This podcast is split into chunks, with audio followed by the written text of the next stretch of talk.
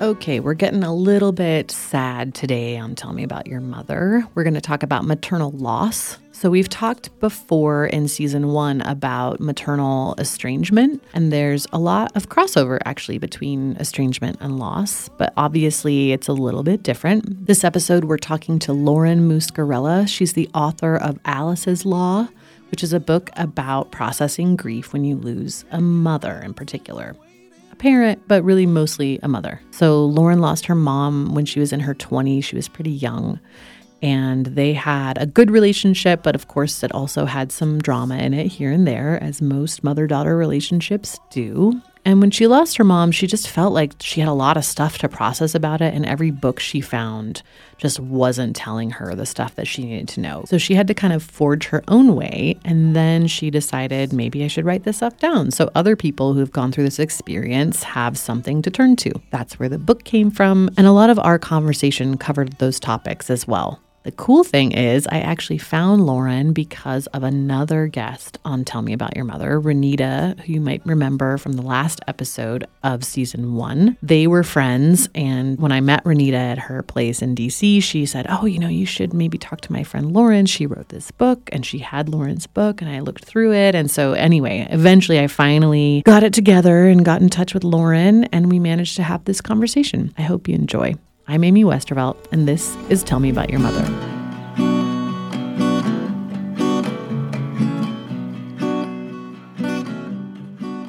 Can you tell me a little bit about sort of your relationship with your mom growing up? Yeah, of course. I would say that my mom is a very unconventional person.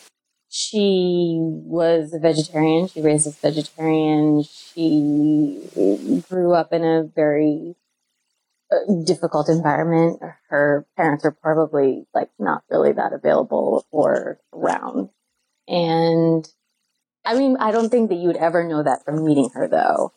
She just like she was very smart. She maybe wanted to compensate for those things, like read a lot, very interesting, had very unique opinions and takes on things. Uh, which was a little intimidating as a kid to grow up around. She's very like you know, when someone has a big personality and is like, she's very charismatic, but also like, uh, very charismatic yet insecure, which is a strange combination when you see people reacting to someone so positively and then them not really seeing that too. Uh, just like a really dynamic kind of, I mean, I run into people still because I live in Massachusetts where I grew up. I moved back like a little while after she died. And I still run into people who are like, oh, your mom is so unique. So, you know, she just, she's the type of person I think that you meet and as a character. And the beauty of that character is that they don't even realize how great they are. It's like so yeah. kind of endearing in a way, but, you know, challenging if you're her daughter. But yeah, I mean, we always had a great relationship. We did a ton of things together. She was very challenging, very, I mean, New England is like a pretty, you know, we like hard work here. And, you know, she was very tough on me and wanted me to be the smartest and the best at, at so many things. Um, yeah, so she's a very, we, you know, we had, I would consider it a friendship, uh, in some ways, but I think that was more her masterminding behind the scenes and wanting it to seem like a friendship so that, uh, you know, so that she would be, so that she would be like a confidant. You know, I was too young to really get the nuance of it. Uh, so no, she, I mean, so I love my mom, but you know, it, it's hard for me. You know, so she died when I was 20 years old. And I wouldn't say that like at that particular juncture, our relationship was the strongest that it ever was. I mean, you know, you're a teenager. Things definitely changed when I was a teenager, like they would for anyone. It can be very contentious. It was challenging for her just because her youngest child and do- only daughter was growing up. But then, you know, she was also struggling. I didn't realize, she didn't really tell me and I didn't realize how bad it was, but also struggling with her cancer at the same time. So I wouldn't say that, her, and I was, and she didn't want to tell me because she didn't want me to not go away to college. So I went away to school and I wouldn't say that we, yeah, that it was, you know, that's when you're becoming your own person and you're kind of, you would, whenever I would have come back to her and had developed a more adult relationship with her, I never had that chance. So even though like any mother daughter relationship, very complicated. You know, I love her, but there were still things that I felt like in a relationship I had to work through after she died or after I was a little bit older. Yeah. Yeah. That's rough. So, what prompted you to start thinking about, you know, maybe I should write about this or, you know, this kind of, um, I don't know, like this kind of grieving process isn't really addressed in a lot of books that are out there? Yeah, I would say that that process was kind of lengthy and didn't really start anywhere that I would have thought that I would have written a book about it. Mm-hmm. I initially after my mom died, I felt this really intense feeling like people were going to forget her and she didn't, you know, like a lot of people of my mom's generation were very smart, but didn't necessarily have all of the opportunities that would have helped them excel in a career. Mm-hmm. And I think my mom saw a lot of opportunities that were like, okay, but not better than spending time with her family and she tried a couple different things. She started a, a business where she was helping other people who had cancer learn how to um, cook a macrobiotic diet, and then she mm-hmm. started you know, doing these articles in the newspaper about how to cook your cancer alternatively, and know, really kind of ahead of her time stuff. I mean, now that sounds really normal because Madonna's, you know, macrobioticing it up, but at the time it was like 1991, and that was really not talked about. She was yeah. really um, ahead of her time just really reading about it. And she went completely macrobiotic after she was first diagnosed. I don't know. I felt like she had been robbed somehow of people knowing her story and knowing about her and feeling like it was unfair. And then she had written this book for our, a children's book for one of our neighbors. Her best friend's younger son was having a hard time getting in at school. She wrote this little book about when she was a little kid and how she had a hard time in different grades. And then by the time she was eighth grade, in eighth grade, figured it out and she realized other kids have problems too. And it's not just her. And, you know, she doesn't like her house, but, you know, uh, her other friend know, can't gain weight and has straggly hair. And, you know, she really hates, you know, like that everyone has their own little like kid things and it's really, really cute. And I was like, oh, it'd be so great if I could put that book together just so that it could exist. You know, like illustrate it right, and, right. and have it. Yeah. Um, not that there's a lot of money in children's books, just that, just to do it. Um, and, and be like, you know, she did things and, you know, she was more than just yeah. a mom. And, uh, so that was my initial idea. And then, you know, I was like just out of college and I was working and I didn't really do anything with it. And it's sort of in the back of my mind. And then I started, you know, was not doing well and having a really hard time trying to understand my mom's death and just I kind of thought it was like, oh, it's you know, it's just sad and you miss somebody, but it's very complicated. Your relationship with them still exists; they're just not there.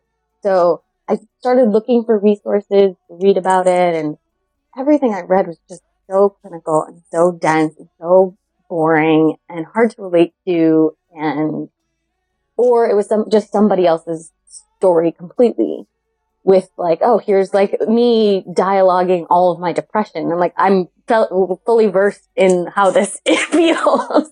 I'm trying to get on the other side. um, so yeah, so that was like just a frustration. And then it started with just like a blog that I wanted to write about. After I kind of started feeling better, I realized that the things that helped me feel better were not these like idiotic books and that I wish that some of those books had been a little bit more encouraging and funny and lighthearted and like, you're going to figure this out. And yeah, I, it was just a, I started out as a blog called Mama Quest and it was supposed to just be me interviewing and talking to like her siblings and my family and her friends and just trying to find out stories I had never heard before so that we could kind of continue our relationship and I could share those things with people. And then once I wrote the blog, I had a lot of people reach out to me with their own loss, like people I went to school with or people I was in college with, and I had no idea that they had also lost parents. And they just started sending me their stories. So then I started another website where I put up those stories. And then I started doing more research and finding like how else do people, I got really interested in like how could I honor and remember her and kind of keep this relationship going so that every year I'm, I'm doing things and then it's not just lost completely. And that's sort of how it happened. And I started doing like little essays here and there and they all kind of came together for the book. And I was just to really, I mean, in some ways, I feel like I just wrote it for my dad and brothers who I thought would like never read a book about loss unless I wrote one. um, so, so, and my dad does sometimes he'll call me and be like, "Oh, I read your book again." Like, There's a lot of really good stuff in there. and he's not like a super emotional guy. Uh, so yeah, I mean, that's sort of why I ended up writing it. And I, yeah, it, I just wanted to write a book about grief that was like people, my number one comment I think people take away is like, that book's kind of funny. I'm like, yeah, that's yeah. good, right? Like you, why do you want to be reading a grief book that's depressing? You're like, I'm already depressed. Right, right. Do you remember or can you share any of the, um, the stories that you got when you like did your very first blog and you were interviewing people like was there anything that stuck out as something that um i don't know like surprised you or that you were like oh wow i would have never thought about um about your mom i was really astounded by how much my mother's loss had meant to some people who hadn't expressed it in any way i don't know if that's so i talked to her siblings, and really I've had almost no contact with her siblings since she died, and and the rest of her family. And I, and it's it's not I think personal. I think it's that it's so much for them to cope with the loss of losing their sibling, for their own mortality and for their own narrative, and it, that really surprised me. I tried to reach out to her brother, and he didn't want to talk to me, and I was at the time really couldn't understand it. I was like, why wouldn't you, you know, if your child came to my mom, my mom would talk to your son for, you know, 10 hours because that's who she is. But, and she, oh, there, that's not true. There's one other story. Yeah. So that really surprised me. The one other story that really, I went to my symphony grade French teacher after I moved back to Massachusetts. I was sitting with her and she told me the story about after her husband died, my mom came to her house to help her and like figure out what she needed. And I never heard that story, but I was also like, that sounds like that's what. Yeah, that was one of the only stories. But, yeah, just the, I think the other thing that surprised me was just how much it impacted other people and how they didn't really have the way to articulate their feelings and kind of work through it and we're just struggling. And even my friends, I think, you know, my friends, not like friends grew up with my mom, some of them, some of them only met her once being college or something. And they were, you know, greatly impacted by her loss. It, for their friend, for me, you know, being sad for me, being sad for her, thinking about their own mom, that they're going to lose their, you know, I didn't realize how complicated it was for everyone around me. Yeah, yeah. Did that help you feel like, um, I don't know, just sort of like less alone in in how you were feeling about it? Um, it made I think it made me more empathetic and sensitive, and it made me kind of hopeful that if I did something to remember lost loved ones, that there were people out there who wanted it. I was sad too, so I was like, I don't want my friends to be sad that you know that I lost my mom. I feel bad. Yeah, I think that that was my, my biggest. Yeah, right. Um, were your parents were your parents married when your mom yeah, died? they were super grossly in love.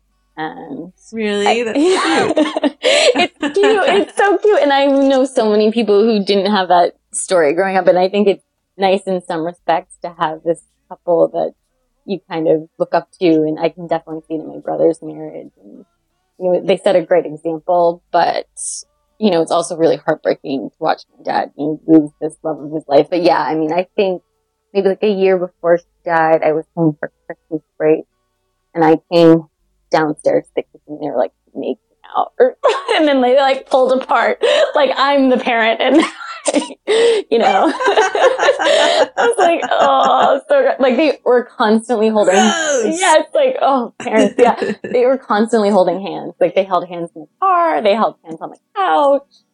Um yeah they were very cute. That's really sweet.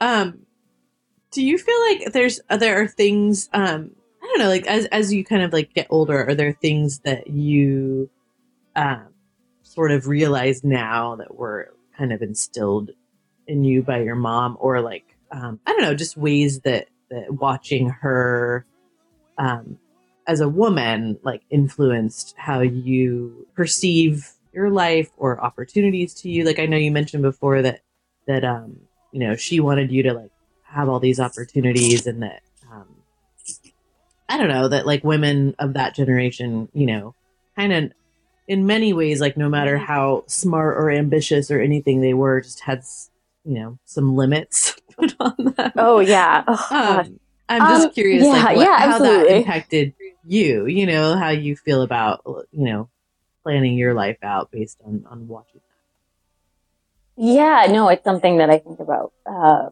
pretty frequently. I think, if, and I've talked about this with other people who have, like my parents were, I guess, a little bit older. Not really, but I have parents who were born after World War II, and most people's parents who are my age, I think, were born a little bit later.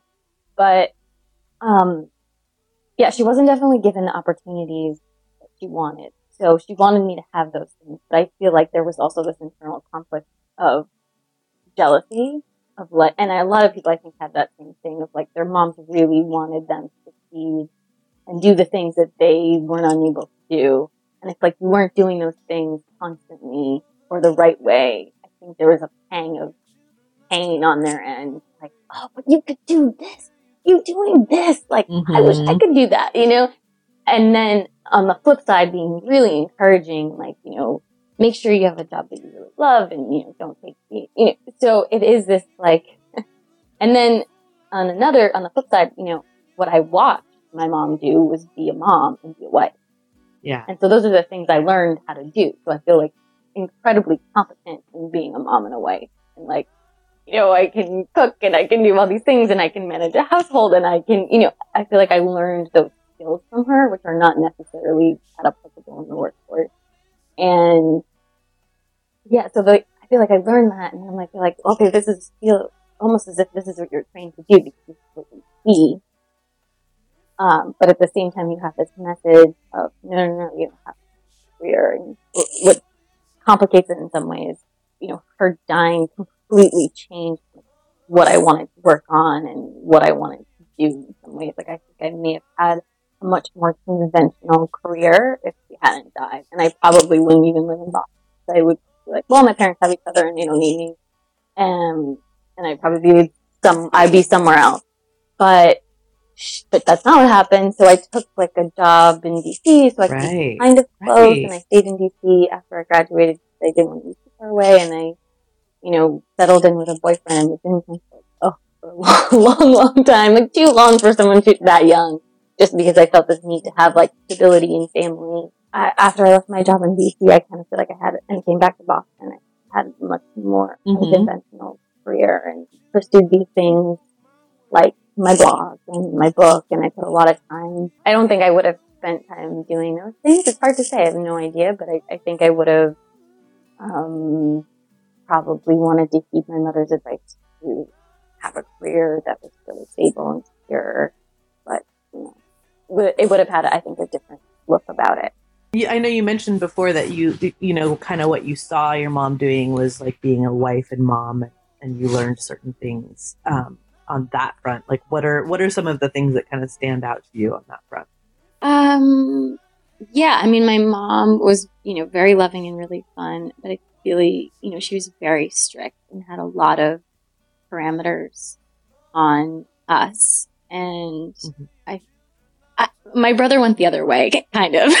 he has mm-hmm. not done the, necessarily the same thing with his kids, and as a result, they are like so fun and they have the best personalities ever. So I do worry that I'll like, o- I'll overdo it. But yeah, I, I, I see that, that structure and that those parameters that she gave us and being hard on us.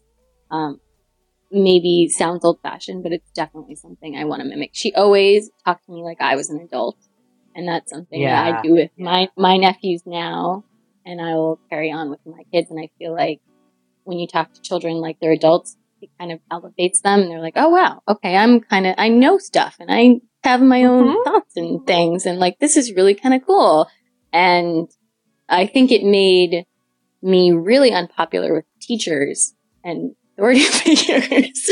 but I feel like ultimately it was a good thing. um, to kind of like, it made, yeah, it sort of empowered me in this Jedi kind of feminist way that doesn't seem very feminist, uh, mm-hmm. to have my own voice and understand why I want certain things. And yeah, that's definitely something I'll mimic. But she was also, you know, she taught me a lot about being, I think, a wife too. You know, she was always like, it, in your relationship, you have to make sure that you, it's your job to make sure that the other person feels special because that's what you are to each other. You're, you're each other's person. She, yeah, she just, I think those are the two biggest things that I'll take away from her.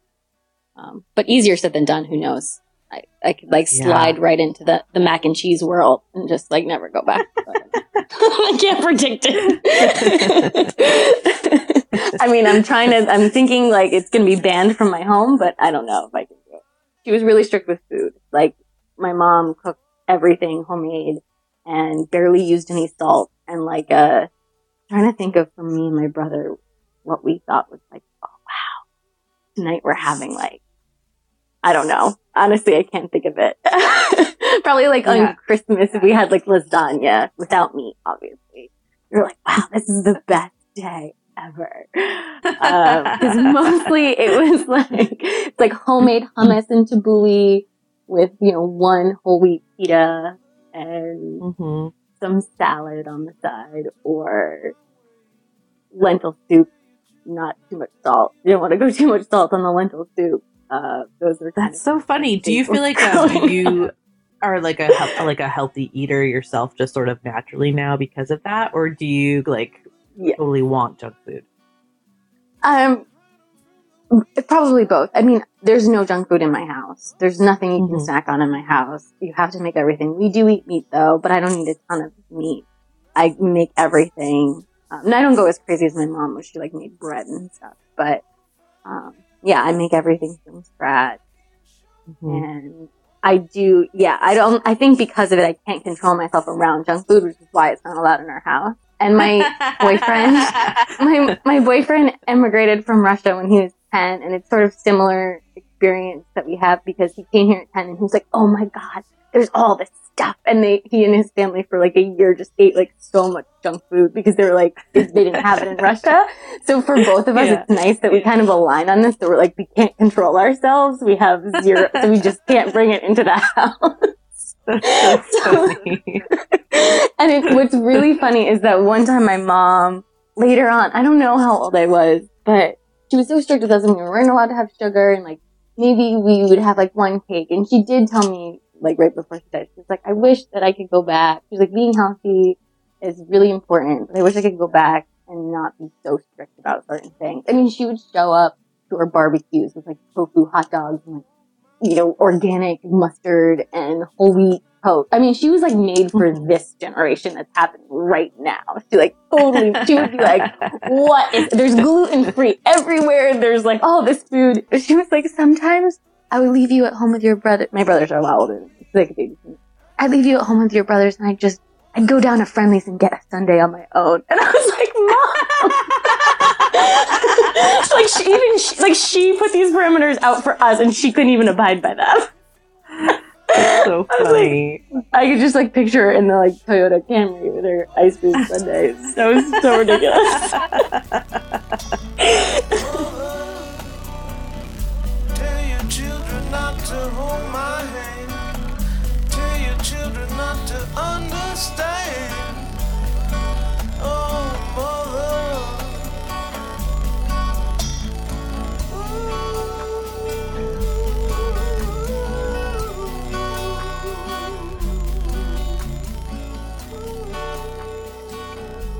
Tell Me About Your Mother is produced by me, Amy Westervelt, with additional production help from Michael and Petrella and Natalie Weckesser.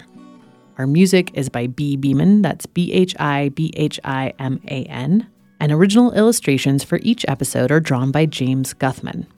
You can follow us on Twitter at About Your Ma or on Insta at TMaymPod. That's T M A Y M P O D. We're part of the Critical Frequency Podcast Network. That's the network that I co own with Maya Francis, another journalist. She and I really feel strongly about supporting women podcasters, and we hope you do too. If you feel the same, please check out our Patreon campaign. It's under Critical Frequency, and any donations there benefit all the podcasts on the network. So if you can give, please check it out. If you can only give a little bit of your time, we understand and we'll take it. Please give us a review or a rating at the podcast store or wherever you listen to podcasts. It helps us find listeners in the increasingly crowded world of podcasts. If you want to get in touch to suggest someone to interview, or you have feedback for a show, or just want to talk about your mom in general, feel free to shoot me a note anytime. I'm at amy at criticalfrequency.org. Thanks for listening. See you next time. Thank you.